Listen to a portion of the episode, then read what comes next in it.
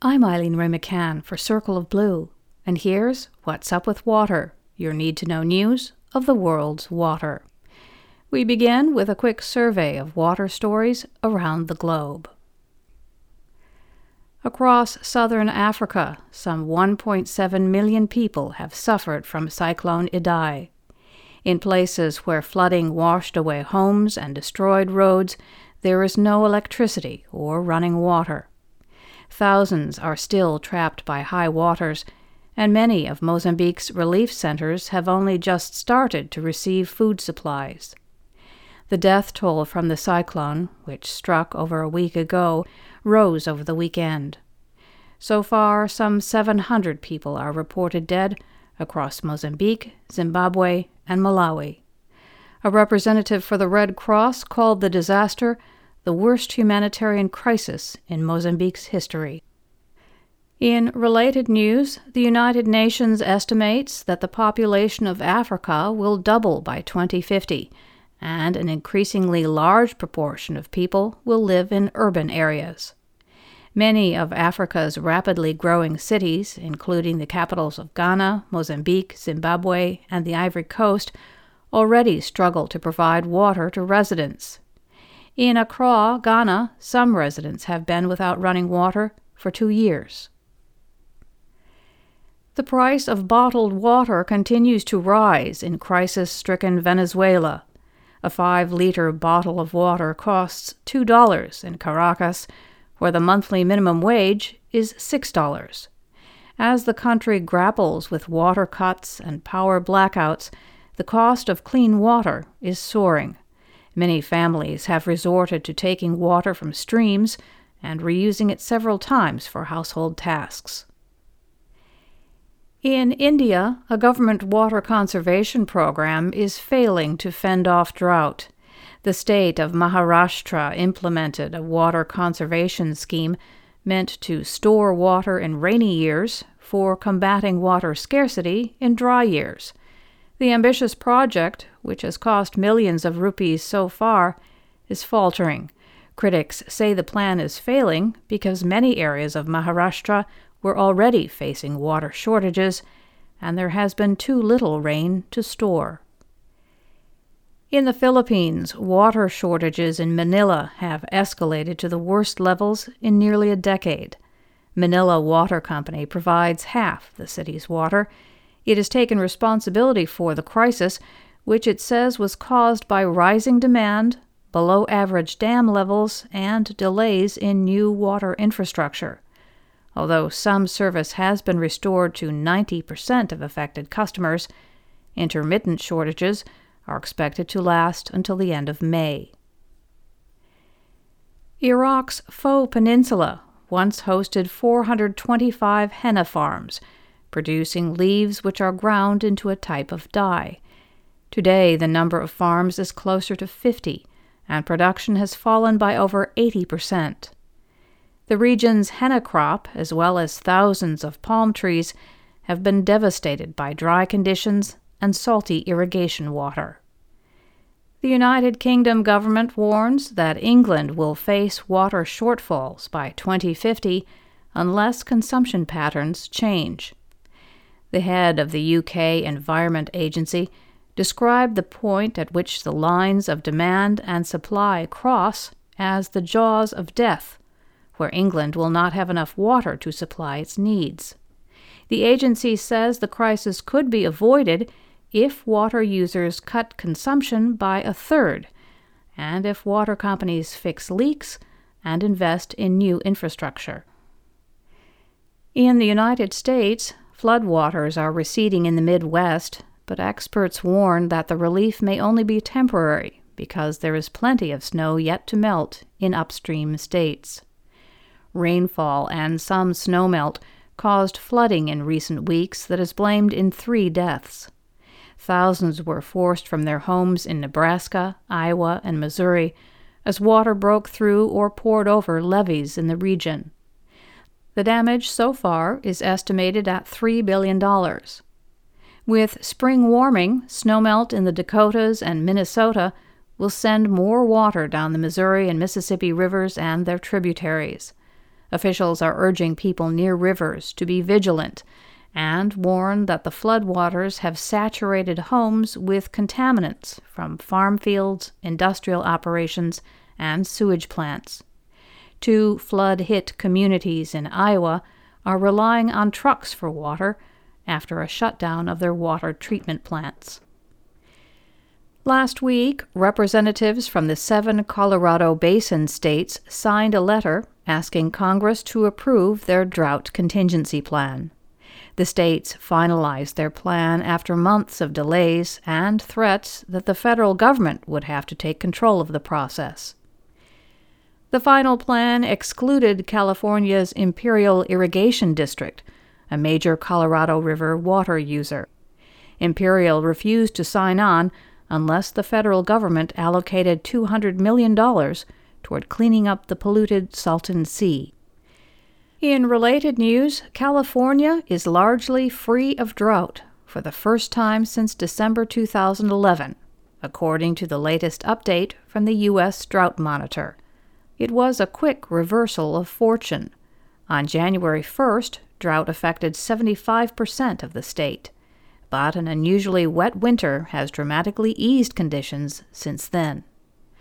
In a recent interview, Andrew Wheeler, the new head of the Environmental Protection Agency, downplayed the importance of climate change and named unsafe drinking water as the biggest environmental threat currently facing the planet. Wheeler said the threats posed by climate change are 50 to 75 years out and shouldn't be overly emphasized by 2020 Democratic presidential candidates. And that's the World Water Roundup. We focus this week on the recent World Water Development Report. This global assessment finds that peace and prosperity depend on better management of water and sanitation for all, ensuring that no one is left behind on the way to sustainable development. Prepared by United Nations agencies, the World Water Development Report is a leading annual assessment of the planet's freshwater resources. This year's report focuses on those who are being left behind.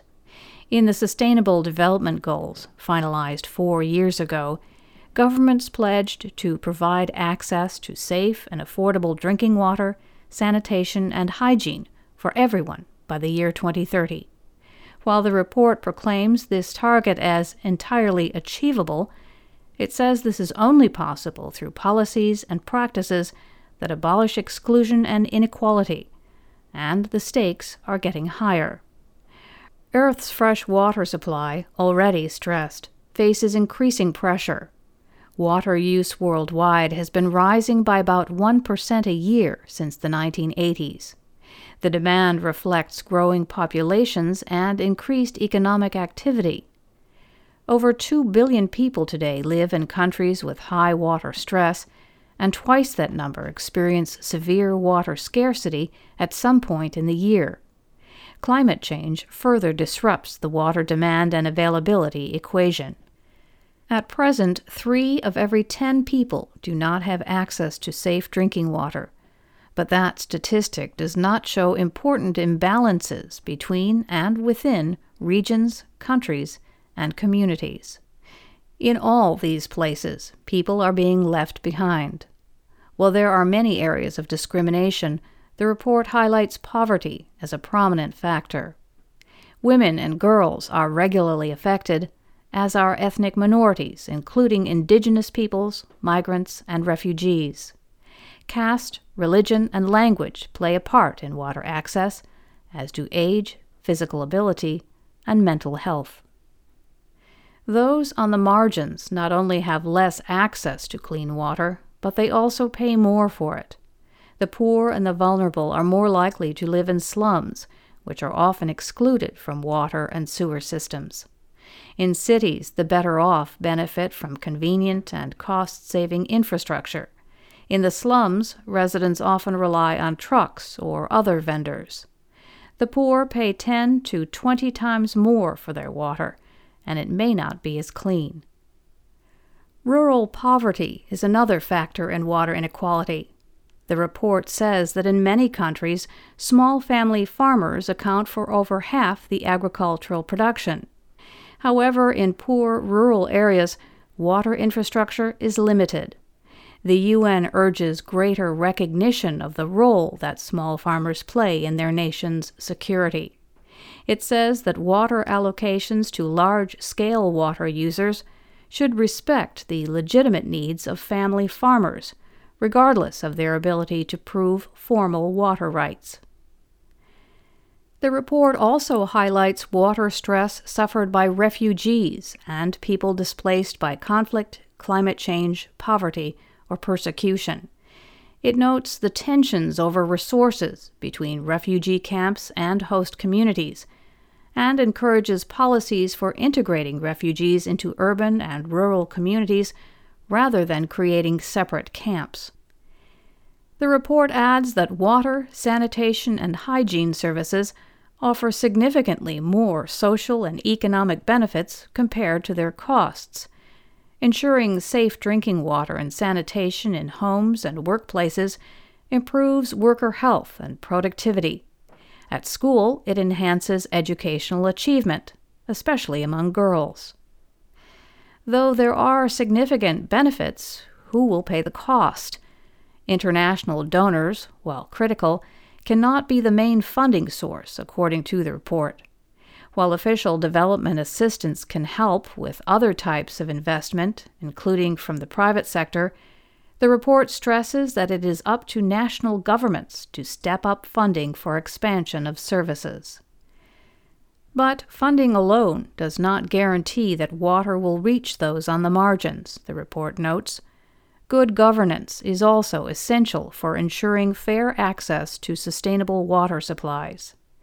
Governments cannot always manage water issues on their own, especially when money is low. They rely on cooperative efforts with independent agencies, corporations, and non governmental organizations. Good water governance holds decision makers accountable and requires careful scrutiny from those they serve. It also depends on transparency, integrity, and information.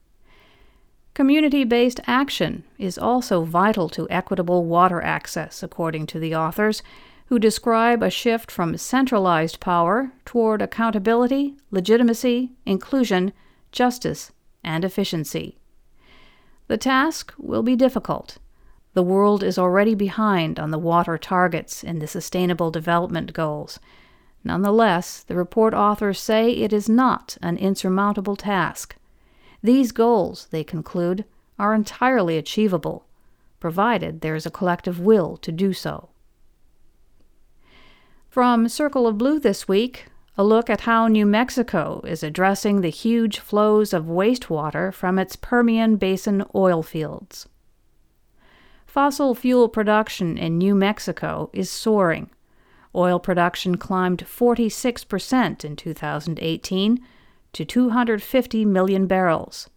The state ranks third in U.S. output, behind Texas and North Dakota. With the oil comes even more water. More than 1 billion barrels of salty, chemical laden water, called produced water, flowed from the state's oil wells last year, according to regulators. That is 30% more water than the Albuquerque Bernalillo County Water Utility Authority supplied last year to the state's largest metropolitan area. Produced water is a combination of two sources the mixture of water, chemicals, and sand that is pumped into an oil well during the hydraulic fracturing process, and water that is naturally present deep underground.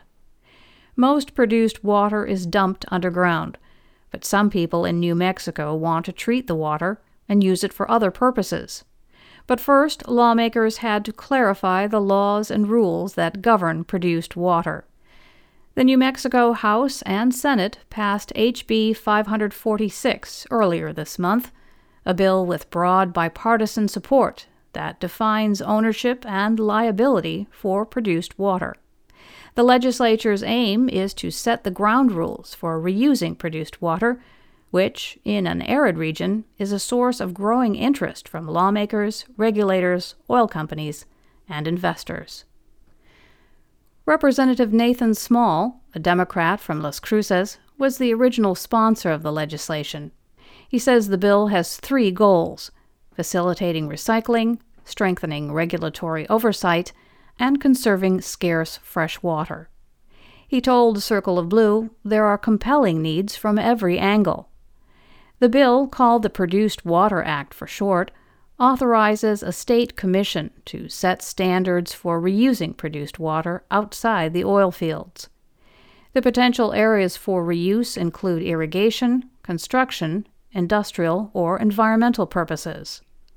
The bill sets rules for when to use produced water instead of fresh water in oil field operations, and it also reinstates the power of state oil and gas regulators to levy penalties for spills and leaks.